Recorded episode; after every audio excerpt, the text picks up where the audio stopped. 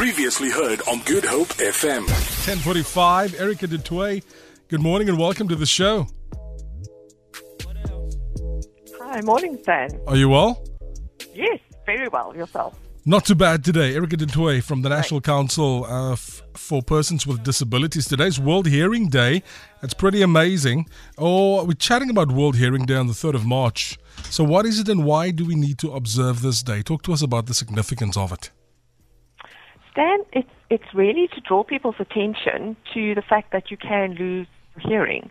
And often we think it's more for older people, but we're seeing more and more often that younger people and even teenagers mm. are losing their hearing. And in South Africa, one third of the people that have hearing loss have what we call acoustic trauma, in other words, loud noise that has that has caused that hearing loss.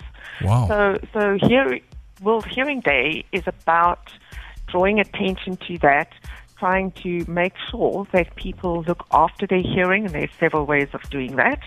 Limiting your time exposed to loud noise, but also to to lobby government to make sure that that the interventions and the hearing checks are made available through the health system, um, and and access to those interventions are um, very low in South Africa.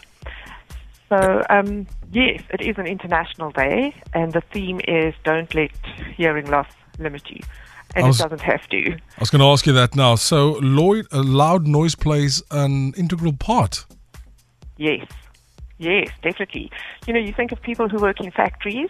The Occupational Health and Safety Act does state that you need to use hearing protection, um, but sometimes people don't because they, it, you know, it's a, it's a bit of a nuisance, and and they don't. And the thing about hearing loss too is that it happens so gradually that you don't realize it until it's Until you realize there's a problem.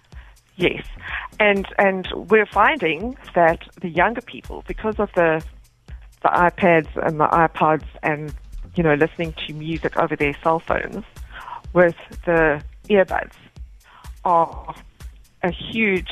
They play a huge role in that hearing loss because they tend to turn the music up, and the the little ear earpods are right on the eardrum, so the sound doesn't diffuse at all and it's create you don't notice it then, as I said, but later in life when you reach your thirties and forties, then you will then you will feel that hearing isn't what it should be. And those kind of hearing loss are preventable.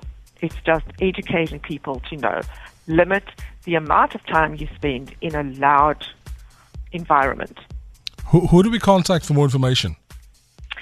Uh, well, our national director is Therina Wenzel du Toit, and she can be reached on telephone 011 4522774 or email Therina, T H E R I N A, at ncpd.org.za.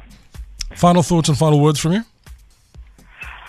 Look after your hearing. I think that's the golden thread, and mm. it's preventable.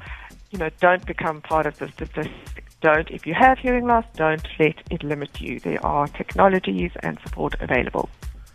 Erica, thank you so much for your time. All the best. Have a great Monday further. Thank you, Stan. Go well. Hey, yo, check it out. Good Hope FM. Good Hope GoodHopeFM.co.za now.